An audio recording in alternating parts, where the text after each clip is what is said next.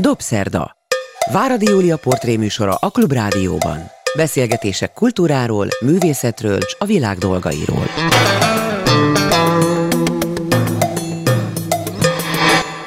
Jó estét kívánok, ez a Dobszerda, én Váradi Júlia vagyok. Jó napot kívánok azoknak, akik vasárnap délben, az ismétlésben hallgatják a műsorunkat, vagy esetleg podcaston, akkor meg délben, reggel, este, amikor akarják. A mai vendégem Grünwalski Ferenc, rendező, operatőr, professzor, filmművész, akihez eljöttem, mert neki nem olyan könnyen esik a mozgás, és megbeszéltük, hogy én jövök házhoz. Nem először járok Grünwalski Ferencnél, régi-régi kapcsolat kapcsolat van közöttünk, mert alkalmam volt arra, nyilván a koromnál fogva, hogy végig kísérjem az ő karrierjének tulajdonképpen az egész történetét, amióta filmes lettél, azóta ismerlek, és azt is gondolom, hogy az az életmű díj, amit most átvettél a filmkritikusoktól, büszkén mondom, hogy én is a döntéshozók között vagyok, nagyon megérdemelted. Viszont fél évvel ezelőtt kapta egy másikat, operatőri életmű díjat. Az a Zsigmond Vilmos díj volt, Igen. amit kaptál. Amikor a Zsigmond Vilmos díjat kaptad, azt mondtad, hogy rosszul érzed magad attól, hogy tulajdonképpen, nem tudom, jól idézem-e, felidézhetetlen az a kor, amelyben a te mm. neved szerepelt, amiben fontos szerepet játszottál a magyar filmérzet történetében, mert vannak olyan filmek, amelyeket ma már nem is tudunk megnézni, nincsenek megfelelő eszközök ehhez. Úgyhogy lehet, hogy nem jó ötlet, de én ezzel a szomorúsággal akarnám indítani, hogy úgy érzed-e most így, már nem fiatalon, hogy elsüllyedt az a világ, amelynek te meghatározó része voltál? Hát ez persze, de nem vagyok egy nosztalgikus formáció, szóval nem azért nem lehet megmagyarázni a, a múltat, mert az ember elfelejtette, hanem mert az ember úgy érzi, ahogy már Platon megírta, hogy nem mi öregszünk, hanem körülöttük az a világ tűnik el. Na most, azt nem lehet elmagyarázni. Hiába mondasz bármit, hiába mondasz szavakat. Ez ugyanolyan, mint amikor nekem fiatal főiskolás koromban, és a Miklós, Jancsó elkezdett munka közben ültünk, beszélgettünk, és elkezdte magyarázni, csak úgy véletlenül, hogy hát amikor a Móri Zsimondat kísérte Erdélybe, most ez még a háború előtt, hogy eh, milyen volt, mert művajszékerekkel kellett venni, és akkor volt a sár. És aztán úgy néztük egymásra, és hogy mi aztán az? elkezdtük deletni, és ezt nem lehet visszadni. Szerintem azon nem is szabad próbálkozni, ami volt, elmúlt. Mert nem nincsen fájdalom. Az, hogy műalkotások eltűnnek, az egy nagy probléma, de ez az egész művészetre, múltra, a technikai váltásra az egész világon igaz. De most Hát ez nagyon kidolgozatlan és nagyon problematikus dolog, hogy mind kell és mind érdemes archiválni bármi. Hát azért azt tudjuk, hogy a régi filmes anyagokat lehet digitalizálni, át lehet tenni ezeket olyan formátumba, hogy mégiscsak élvezhető legyen. Én sokkal inkább arra gondolok, hogy az a világ, amelyben te is felnőttél, meg én is, és amiben mind a ketten szocializálódtunk felnőttként, azt valószínűleg, de ez így lehet a elődeinkkel is, meg majd az utódainkkal is, hogy nem lehet visszahozni, nem lehet elmondani, hogy a filmek, amelyekben te részt vettél, és amelyek hozzá hozzád kötődnek, hogy azok annak idején, amikor megszülettek, milyen háttérből, miért, milyen magyarázattal váltak ennyire fontos témákká. Én mégis megpróbálnám. És arra kérlek, hogy próbáljunk visszatekinteni az elejére, és aztán így kiemelni egy-két fontosat ezek közül.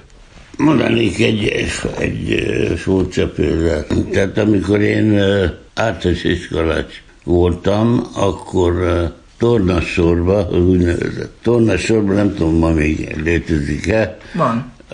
Az úgynevezett tornasorban második voltam az osztályban. Előről vagy hátulról? Előről. Legkisebb vagy a legnagyobb? Leg, második legnagyobb. 178 centi voltam.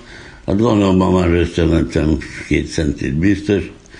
Regségbe, de teltek az évek, a két gyermekem, a két kislány, azok az egyik 194, másik szintén 190 körül.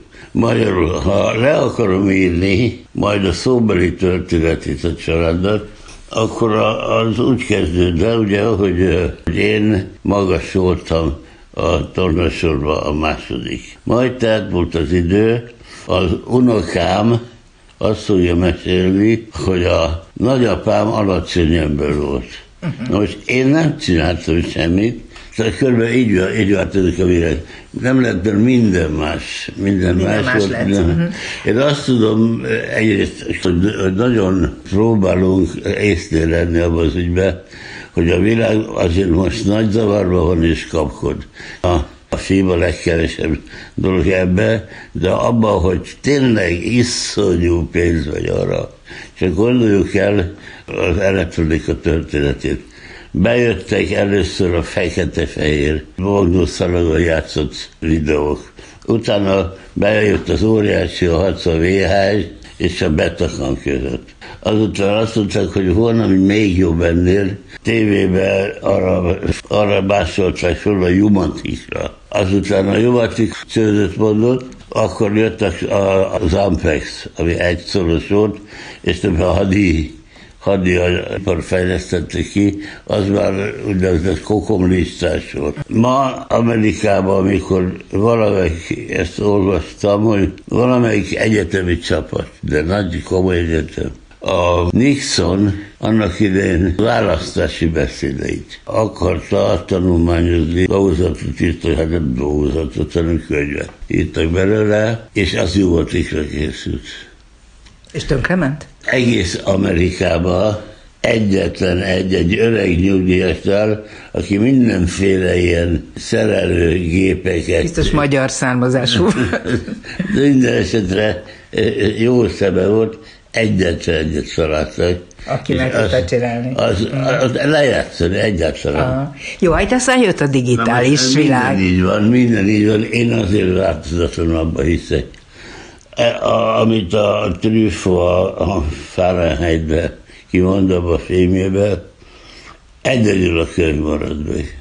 Uh-huh. Egyedül a könyv, ami a legegyszerűbb dekódolási forma, mert egy betű ezt lehet olvasni. Tehát azt gondolod, hogy a filmnek nem nagyon van jövője, Minden, úgy látod? Mindegyiknek jövője van. De egy más az az őrülete, hogy 10 évenként újra kell átírni Aha. mindent, és minden átírásnak el fog veszni néhány film, mert azt már ne írjuk el. Jó, akkor viszont azt mondod, hogy te nem vagy annyira szomorú, mint amilyennek látszottál azon a bizonyos diátadon, de én most visszakanyarodom oda, ahol az előbb jártunk. Egy, egy dolgot pontosítani. Az, ami engem ott rossz kedvűvé tesz, ami, mint minden ilyen fiatalokkal volt találkozáskor, hogy tulajdonképpen ami még nincs digitalizálva, vagy éppen a mostani törvények szerint, vagy forma szerint, vagy technológia szerint digitalizálva, az nincs. Uh-huh. Gondoljuk meg, Magyarországon hány mozi volt,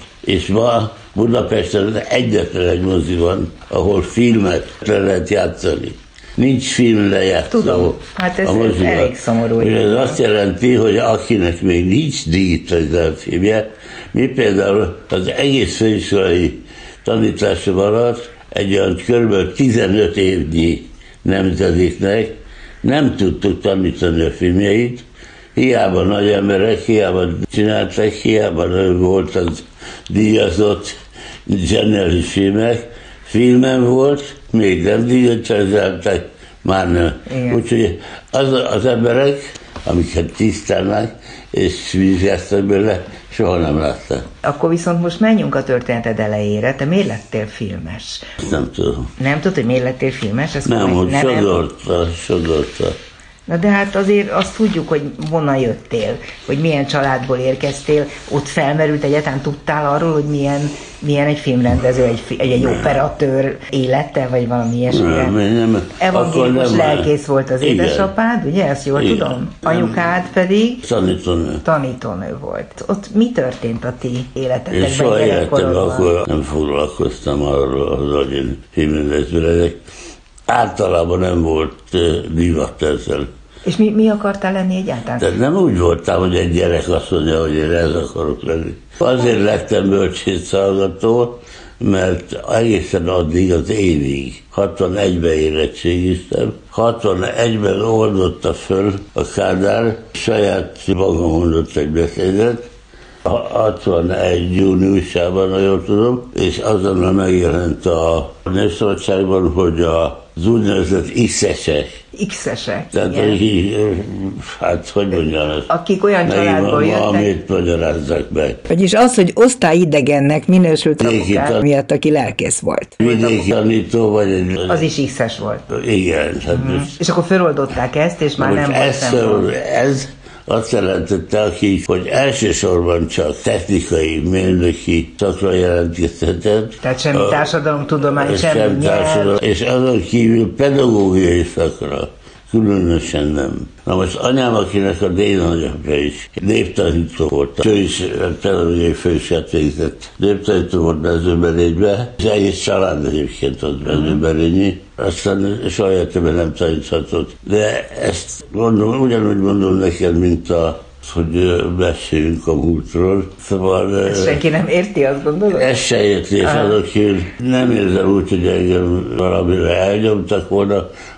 Bonyolult dolog volt, mert szó nem volt választásról. A bátyám rendkívüli nyelvérzékkel nem mehetett. Egy év hiányzott neki, hogy feloldották, és hogy legyen. Lehet, De nem bánta a meg. családunkban is egyébként nem, nem volt szenvedés, hogy De tényleg nem emlékszel arra, hogy a bölcsészkarról hogy vezetett az út a filmfőiskolára? de emlékszem, Na, az, hogy nem akartam filmet lenni. Értem én, de hát akkor miért pont oda mentél? Mi volt a drive, mi hajtott oda? De ma már természetes. Akkor nem volt természetes az, hogy az ember csavarok. Keresi az útját. Te hogy csavarogtál és hol? Hát így a különböző szakmán. Én akkor ne, először nem vettek föl elsőre, és egész addig egyébként, a, amíg a, nem kerültem én az apácaiba, ebben a retteltesen kemény és nagyon magas színvonalú iskolában én nem, nem voltak különböző ambícióim, hogy tudom mi legyek. Sportoltam mindenek előtt, és, és zenét tanultam, és hétköznapi életet éltünk, tehát nem volt ilyen ö, kultúrát. Nagyon sokat kellett dolgozni, és amikor átkerültem a cukorba, Az az, egy teljesen más megközelítés. És miért mentél át abba a gimnáziumba? Hát azért, mert lányos zavarúba ötötve az oroszok szétlőtték a Práter utcát, és nekünk az én osztályomban, az, ott, mi osztályunk az ott a sarkon, úgyhogy abból csak romok maradtak. Jaj, de a És gyerekeknek nem lett bajuk? nem, de az volt, hogy egyszerűen területileg osztották szét.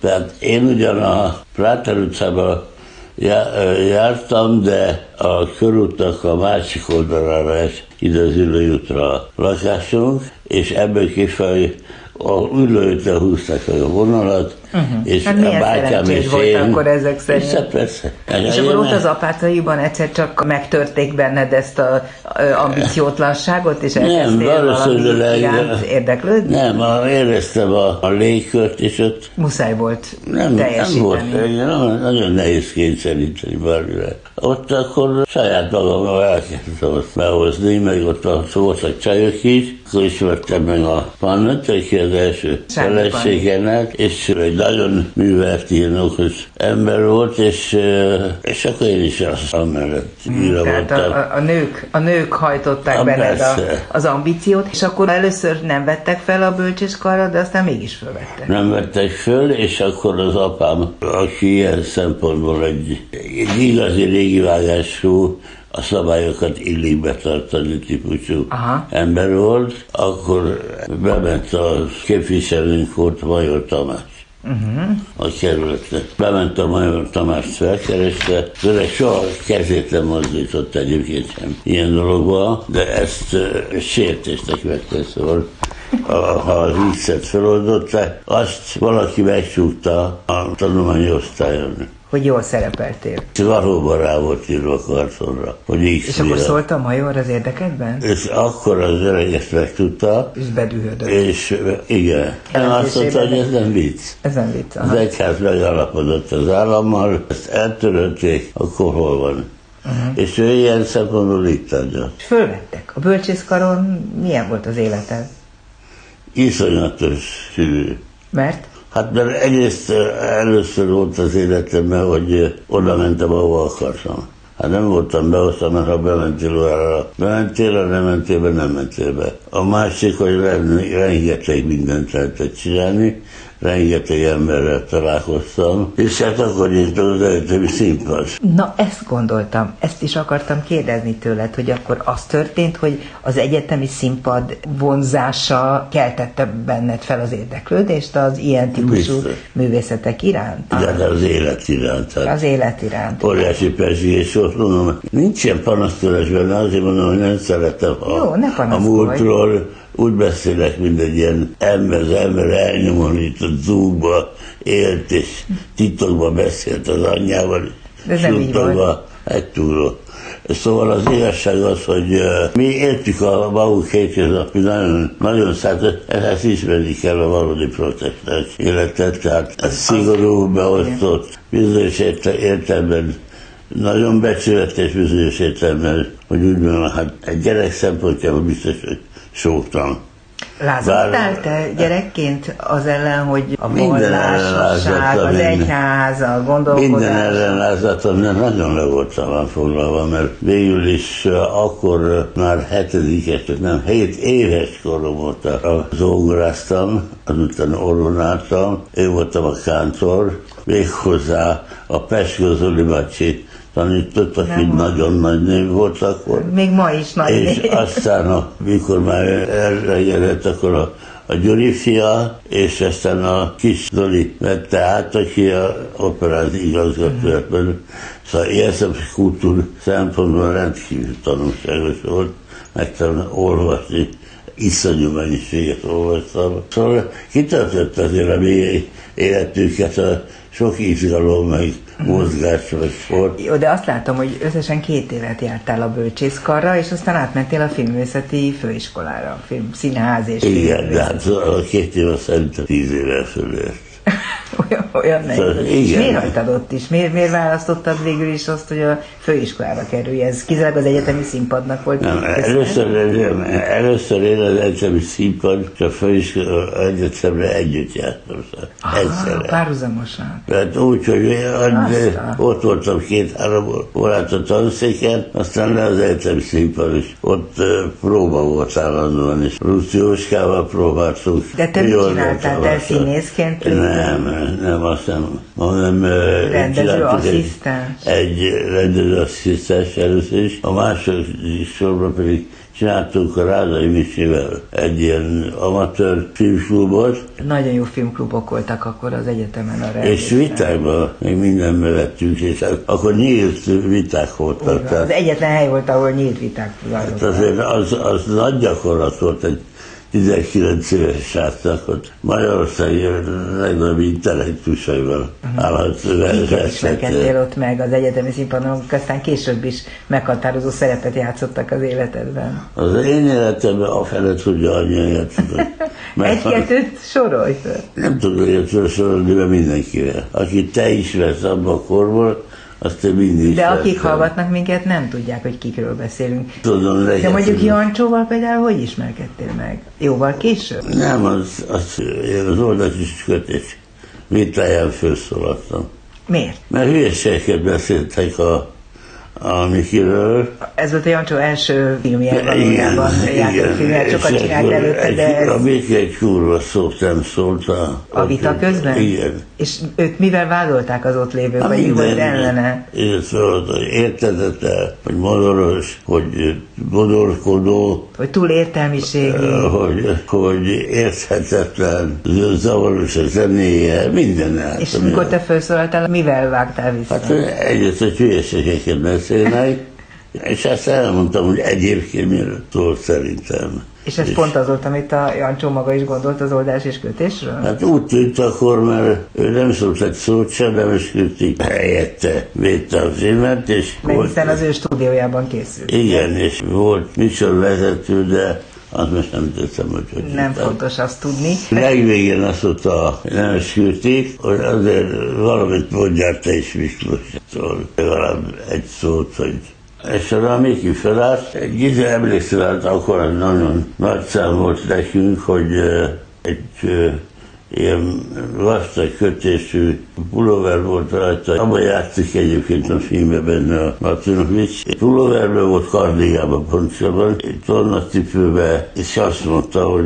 nem tud mit mondani, mert itt valahol a tizedik sorban ő egy valami okos pali, és ez elmondott mindent is. És ez te voltál. Biztos, hogy nem tudja jobban elmondani. És ez elterjedt, és ez én voltam. És oda jött hozzám, oda küldött egy ismerős, hogy keressem meg őt. És akkor én megkerestem, attól közben ezt egyetlen helyen sikerült jól leírni. A Jancsoló megjelent egy könyv most a sok könyv között. Hát a Szegfűnek a könyve, amikor majdnem száz oldalon. Filmekről, filmekről. Tudom, én. Attól kezdve mi minden nap összejártunk.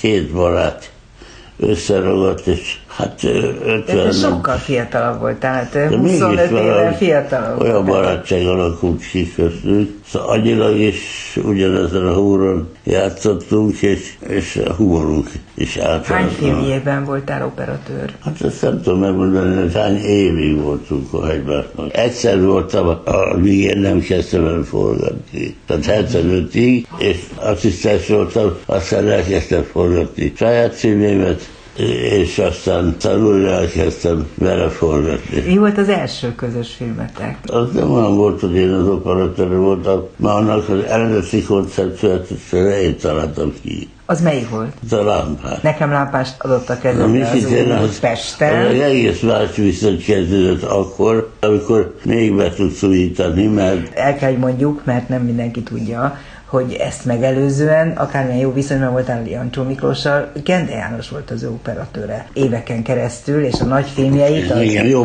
nagyon híres lett, azokban Gende János volt az operatőr. Hogy nekem elmondtad, és én tudom, de szeretném, hogyha most újra elmondanád, hogy miért váltott?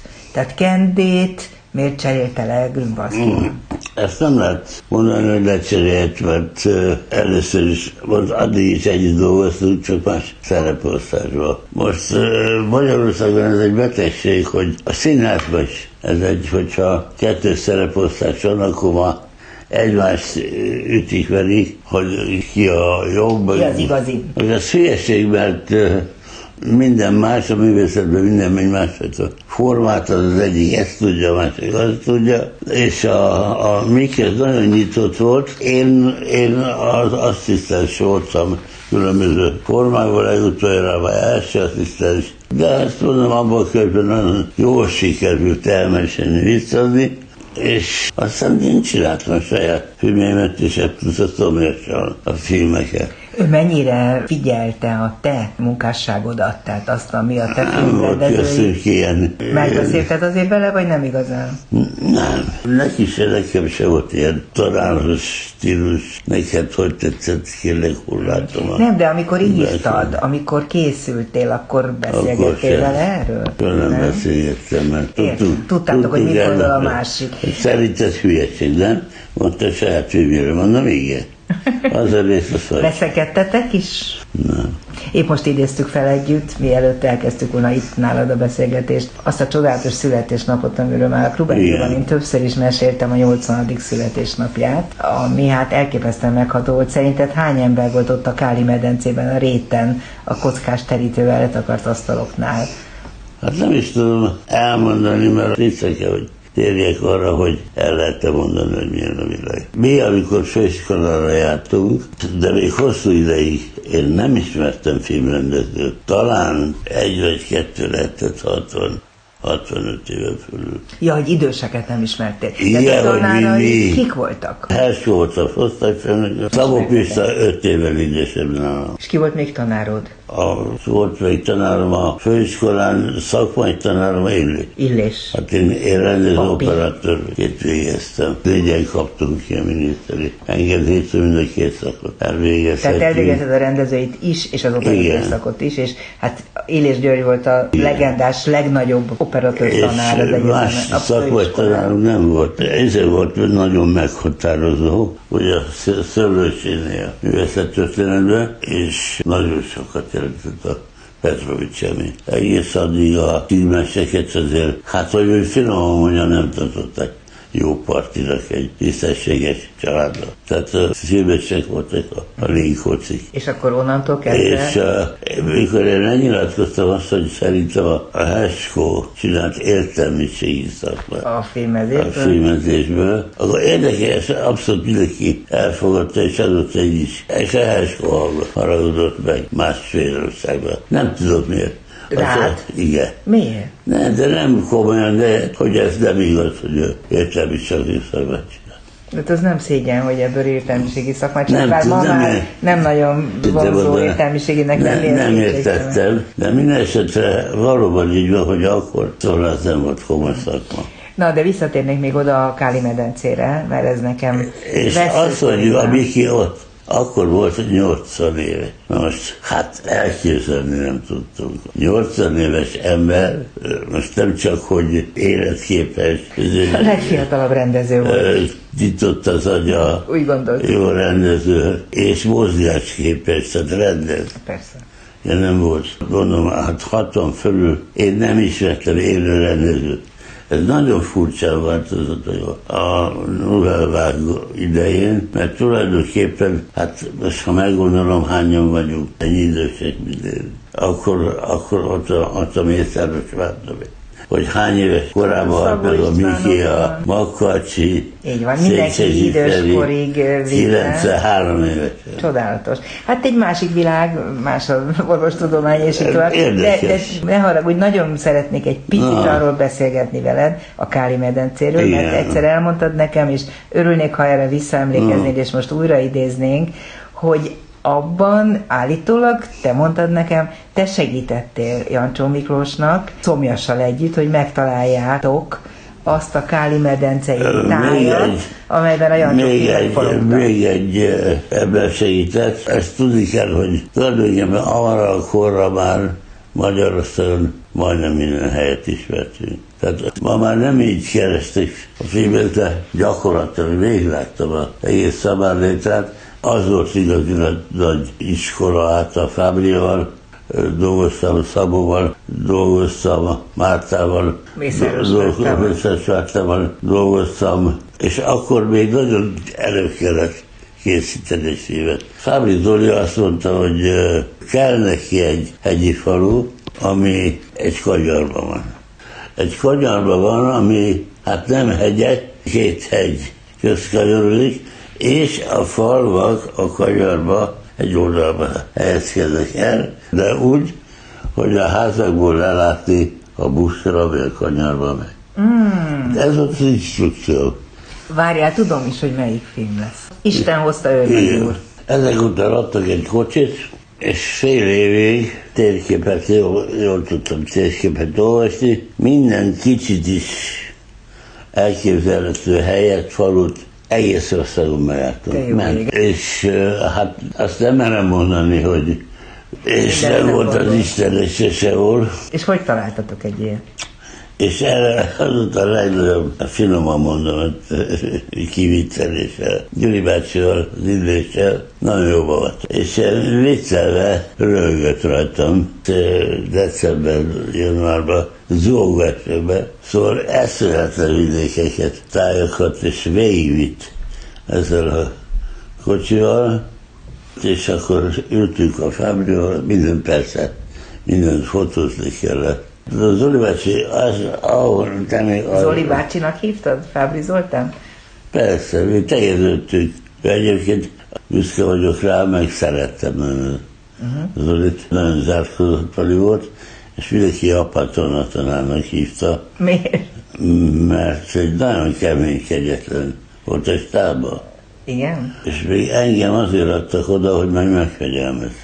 Páblis. Te fegyelmezted meg őt. Hát, nem, egy kicsit felszabadítottam. Úgyhogy észre, jókat bulisztunk. De jó.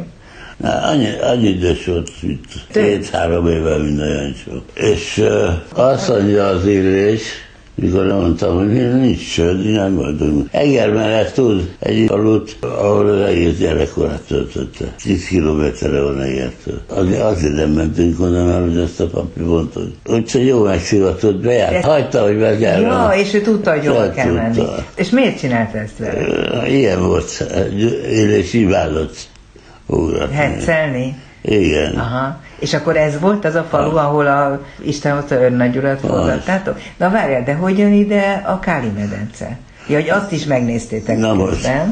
A- Azt is megnéztük, mert hegyi, de az igazából nem, nem nekem volt köszönhető, hanem a, Szomjasnak, nem? akkor még nem volt ez a balatoni divat. Senki nem A volt. Gö- Görös Ügyes osztálytársunk volt, vagy barátok, Ő is filmrendező. és évredező, és a Georgal együtt, Péter Georgal, aki szintén osztálytársam volt, filmrendező, nekem gyerekkori barátom, és ők ketten nem Ábrahegyen laktott a Finyó, és lementünk Ábrahányra Mikivel. Csak úgy meglátogatni a gödrösséget? Hát ott kerestünk. És azt mondták a hogy hát itt az emléke valahol van fönt. És azt mondta Miki, hogy akkor menjünk fel. Mondom, Miki, se térkép szerint van valami birka tenyészet. Birka? És akkor volt tó. Kornyító az egy rendes tó volt. Ma már csak nád Tényleg birkák voltak. Birkák voltak. Úgyhogy elvileg nem volt szabad belemenni. De Ott készült az égi bárány. Persze, Ez az az az első első. ott a Káli medencében. De hát aztán sok más is ott készült. Igen, És nem azt mondtad nekem egyszer, hogy ez operatőri szempontból miért volt olyan érdekes táj, aki nem ismeri, annak csak annyit muszáj elmagyarázni, hogy itt dombok egymásba simulnak valójában. És az ember nem nagyon tudja eldönteni messziről, hogy melyik domb magasabb, vagy melyik domb hol ér véget, és hol kezdődik a másik. Ez egy nagyon érdekes földrajzi jelenség. Egyrészt a fények egészen mások ott, szóval ilyen mediterrán fényrendészek fölé. A másik az egy speciálisan, nem is tudom megmondani, hogy milyen korabeli táj. Tehát ott egy tenger volt, ami aztán fölemelkedett, és annak a ilyen különleges kövek maradványai, és a, a domb, domb kicsodás völgyek viszonyata, tehát olyan, hogy hátrafelé nézel, és az- egy sima lejtő vagy távolság a Balatonra. De ha erre fordulsz, akkor nagyon nagy becsapás, mert egyrészt a gyönyörű fények, azon kívül pedig ezek a lankák, nincs mihez viszonyítanod. Tehát majdnem úgy néz ki, mint hogy egy hegyvonulatot látnál, de a, mondjuk a én észreveszed a tátránál, hogy a havas csúcsok. De itt nincsenek havas. Én már most a tátrában se egyébként. Igen. És itt, itt ezek, a csúcsok itt olyan távlatot adnak, hogy nem tudod megmondani, hogy most magasan vagyunk, vagy alatt mm. És ez egy operatőr számára izgalmas. Gyönyörű jelen. szép fények vannak, gyönyörű szép változatos az egész, és, és valahogy a szemnek, a szemnek kifejezetten izgalmas az, hogy hol távol, tehát ha így mész kamerával és visszafordul, hogy hol távlatok nyílnak, hol meg olyan, hogy pusztaságot, hol meg a a Balaton. Ezt Jancsó is észrevette, tehát Persze. neki is megvolt az érzéke ahhoz, hogy a fényviszonyokat és a távolságokat ő módon nem törődött a fény Én is azt viszonyok, a, a, de a Miki egy dologhoz borzalmasan értett. Ő neki volt szerintem talán Európában az első öt között volt, akinek a legjobb térérzéke volt. Térérzéke? Igen, most nem objektíven keresztül, vagy valami, mert abszolút nem tud belenézni A ilyen kamerába? szerkezetekbe, és hanem akkor hogy ez, miben fejeződött ki, hogy neki el, a el, térérzéke? Nekem is megvan szerencsére, de nem sok embernek van. Uh-huh. Úgy érzed a teret, teret, mint egy hullámzó valamit, és pontosan érzed, mikor milyen távolságban vagy. Ah, hát Tehát te állsz egy ilyen szobába, akkor nem úgy fogod felfogni, hogy egy ilyen szobában vagy, hanem arra, hogy itt kétfelé rendkívül nyitott. Itt vagyok benne, és nem mutatom neked azt a részt, akkor azt mondta, hogy én ajtót látok És akkor ezt egy csináltam, fél óráig be lesz kinyílik, kimegyek, ne. és ezt el tudom játszani úgy, itt meg egy ablak is van. És akkor ez gazdag tér. És ezt is csak hopp, ott van egy másik világhely. Aha. Azt nem mutattam eddig. És ez mondjuk műteremben meg lehet csinálni, de a valóságban ez riska. Aha.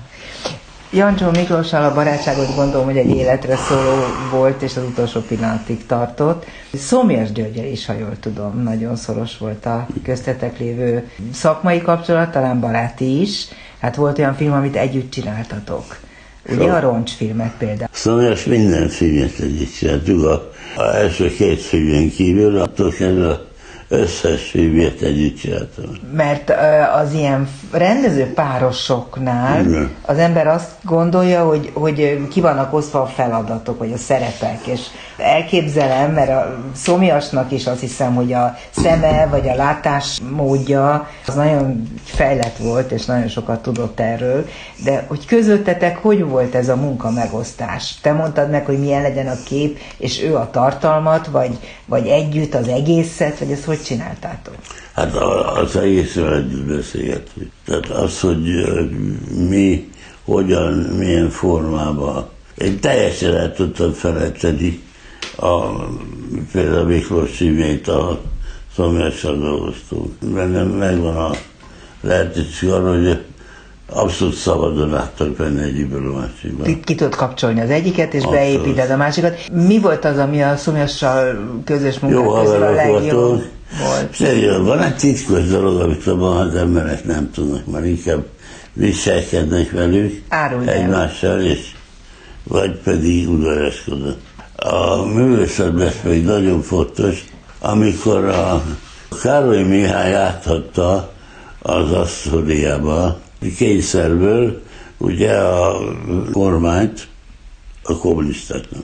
És a barátai, akik hát nem voltak nem voltak antikommunisták, de hát nem is is szerették a kommunisták. És akkor kérdezték a Karolyt, tudták, hogy ő se szereti, vagy hogy.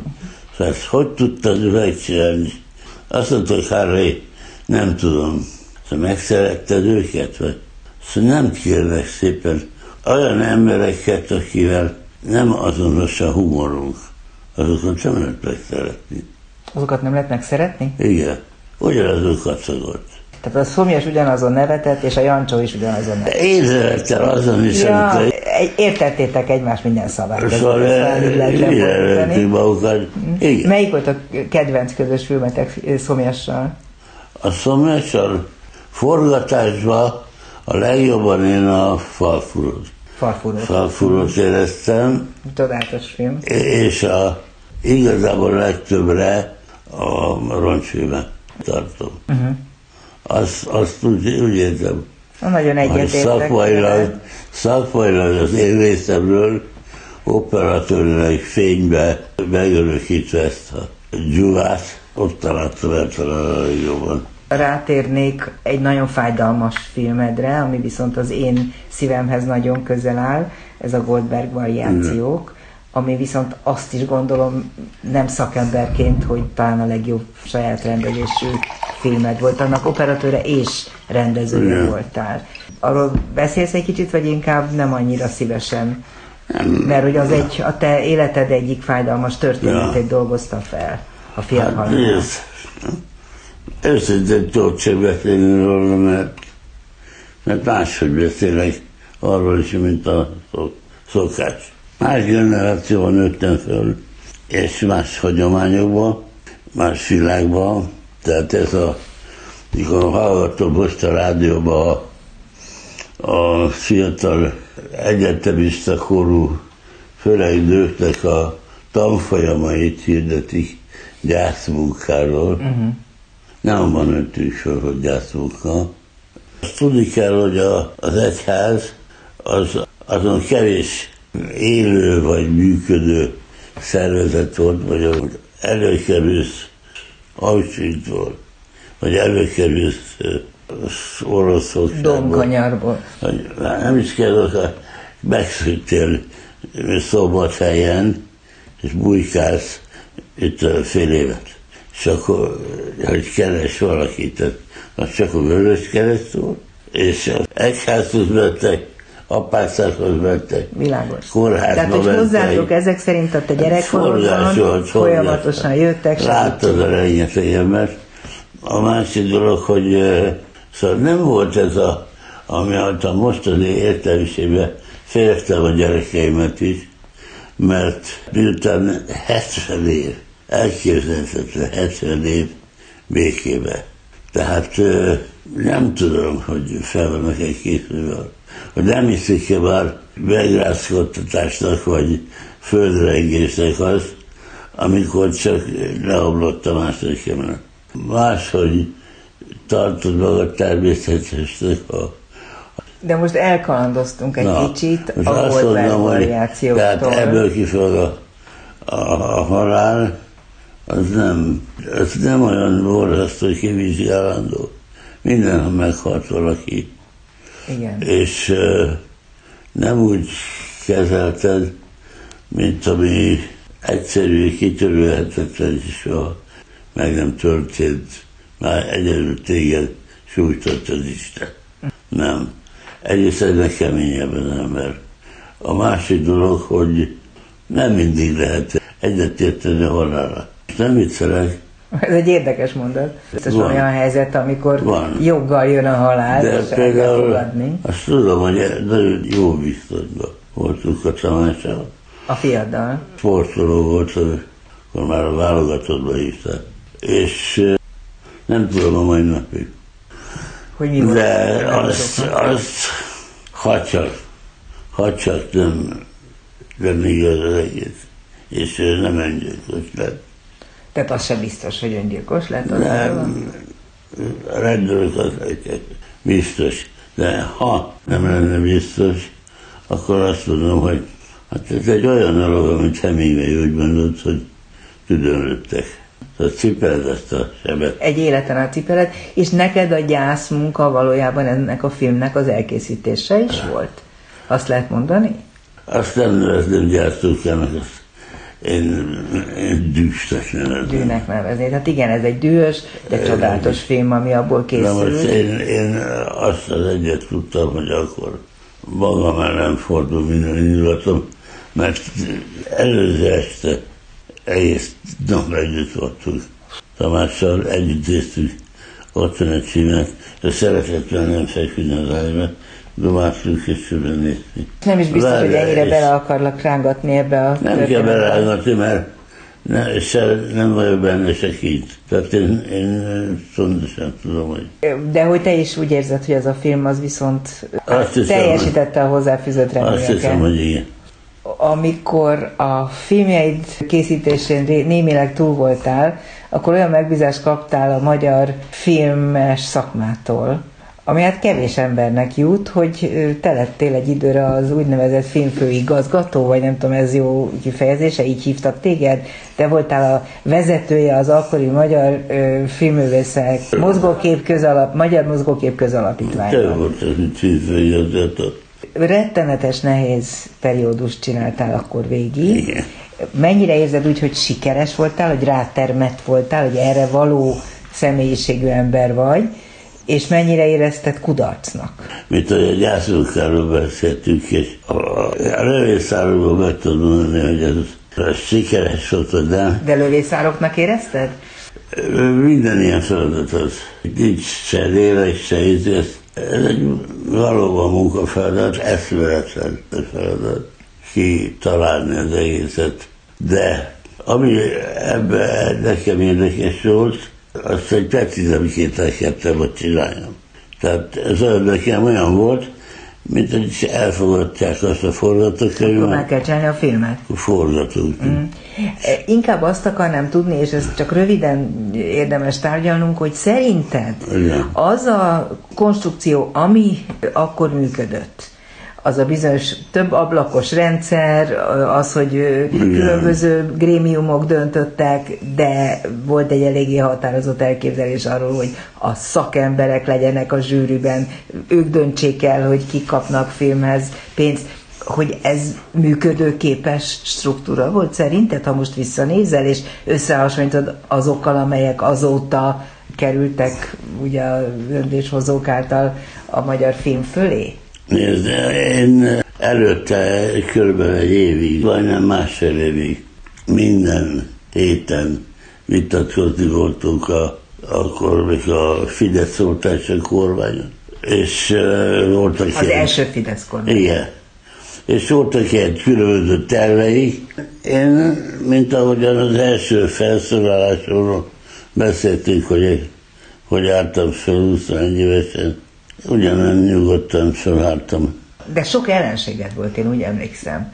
Támadtak téged. Nem volt könnyű a saját szakmabéli társaiddal, de nem lehetett könnyű. Ilyen módon olykor Én nagyon vagyok, mint a profi focisták. Lepattan a labda rólad? Ja, nem érdekel. Hát. Aha.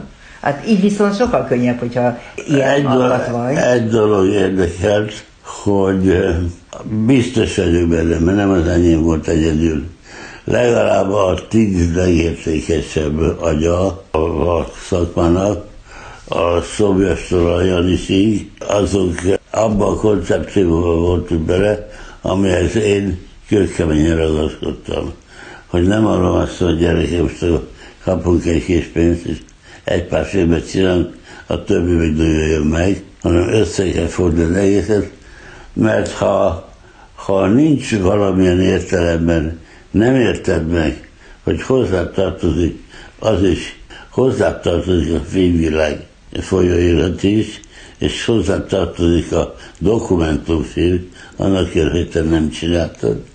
Csak egyben, ha együtt nem vagytok egy tényező a társadalom, méghozzá nem filozófiai, nem pártállással, hanem akiknek, mert ez egy bonyolulmi dolog, tehát ezer olyan területen van, ahol kiukasztott a hajó.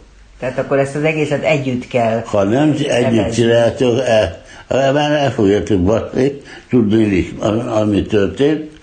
A pénz fogja uralni az egész dolgot, azért, mert amikor rengeteg megrendelés jön, áttevődik az elképzelés és a létrehozásról a gyártásra, akkor ahhoz képest, hogy az első évben, amikor az első fogalmazánya ment a csináltuk a filmtörvénynek, akkor nem szerepelt ilyen szó, hogy producer. És akkor nekünk kellett kitalálni, hogy mi is így találtuk ki a filmerőállítót. Egy dologot mindenki téved, hogy az egy ilyen, tényleg én nem arra, hogy azt mondom, hogy értelmiségi, lelki vonzódás, állásfoglalás, hogy mit akarunk csinálni a filmből. Nem. Először is egy olyan konstrukciót kell felállítani, ami minden részéről az, hogy film, az üzletétől kezdve odáig menőleg, hogy mire jó az a kép, hány helyen tudod hasznosítani. A mi van, ha például, ahogy most bejött a digitalizálása hogy ez, ez ne a gyártásba épüljön, hanem hozzánk, mert mi tudjuk fejleszteni. Mm. Tehát, hogy minden pici részletére legyen rálátásod. Persze, és szakemberek. És szakemberek. És nem, az egy nagyon-nagyon-nagyon kicsi részlet, a játékfilm, uh-huh. amit a külföldiek megcsinálunk, és ez csak egyedül a izéknek jó. A palitakik laptak Amerikában, meg igen. Semmire. Végül is a filmtörvény a te segítségeddel megszületett. Igen. Azt te milyennek látod most így visszanézve? Akkor az, amikor mi megcsináltuk, az, az kiindulási pont volt arra, hogyha ki tudjuk tovább terjeszteni, beleértve a film oktatást, beleértve az iskolát, beleértve a mozik. Gondold el, hogy amikor mi elkezdtük, 400, 400 nem tudom hány, 16-os mozi volt Magyarországon. Igen. Ma meg van egy 35 uh-huh. uh-huh. Tehát minden elveszett, én a magam részéről borzalmasan fontosnak tartottam azt, hogy a szakma el tudta mondani, meg tudta fogalmazni a saját véleményét, és igenis tudott működni. Igen. Mert az, amikor, amíg nem volt ez meg, ez a szakma halott volt. És mi indítottuk be, nem állam, nem párt, hanem mi szedtük ezt, hogy ehhez ki hajlandó. Hát hamarosan az egész végül is leépült, tönkrement, te már ott hagytad. Azon kívül most már olyan válasz, szóval most, mikor tanít az ember, arra jössz rá, hogy kétfajta, teljesen más antig, amit te is hittél, mi is hittünk, hogy kétfajta rendezőket tanítanom most már. Nem azt kell csak megtanítanom, amit gondolok, hanem először is döntsd hogy mi akarsz lenni. Kettő, az, ami az első kérdésem volt, amikor az osztályaimba bementem, kinek van egy béterve. Kérdezték, hogy milyen béter. Mondta azt, hogy hogy fog megélni a családot. Mert ebből nem. Ebből a szakmából nem lehet megélni. Nem. És egy harmadik program. Két rendező van. Az egyik, akit most be tud illeszkedni abba, hogy megkapod a forgatókönyvet számítógépek programokba, beírva, hogy ki, mikor színész jön 06 perc idére, 8 percet van arra, hogy azt fölvet, hogy Sikorta ordítozik a halott édesanyja fölött, 8 perc. Na most ezt a, az a jó rendező, aki most hogy hívjátok, 8 perc alatt megvan. Az ma a jó rendező. Igen, és nem ő mondja meg, hogy mikor forgatták, nem ő mondja meg, hogy hány perc, nem a producer, és ő tudja teljesíteni. Uh-huh. És a másik fajta rendező? A másik fajta rendező az, akinek annyi szabadságot tud harcolni magának, hogy elgondolkodhat azon, hogy hogy használja a celluloidot, és őtől függ, és a másik dolog, hogy miről csinál filmet. Miről csinál filmet? Mm. Ma hogy látod, ami most van? Igen. Készülhetnek jó filmek? Én úgy érzem, hogy nagyszabású, tehát jó profi, vagy eredeti. Most ebben a pillanatban, mert egyik se lakott igazán, és ráadásul egymással harcolnak a nézettséggel, amely nevetséges dolog. És azon kívül ilyen szinten az egésznek nem lenne szabad összefogni a politika. A mindent meghűít. Szerencsé, hogy téged nem hűített meg a politika. Grünwalski Ferenc volt a vendégem a mai Dobszerdában. Nagyon örülök, hogy eljöttem hozzád, és hogy beszélgettünk. Még sok mindent felidézhetnénk, de hát ennyi idő nincsen egy rádió műsoron belül. A mai műsorban Král Kevin segített nekem, Csorba László és Pálinkás János, köszönöm szépen az ő segítségüket. A műsorunkat akkor is hallják, amikor nincsen adásban, a honlapunkon megtalálják. Egy YouTube videó is készült erről az itteni beszélgetésünkről, azt is megnézhetik. Köszönöm szépen a figyelmüket. A szerkesztő műsorvezető Váradi Júlia volt. Viszont hallásra. Dobszerda. A világ dolgairól beszélgetett vendégével Váradi Júlia.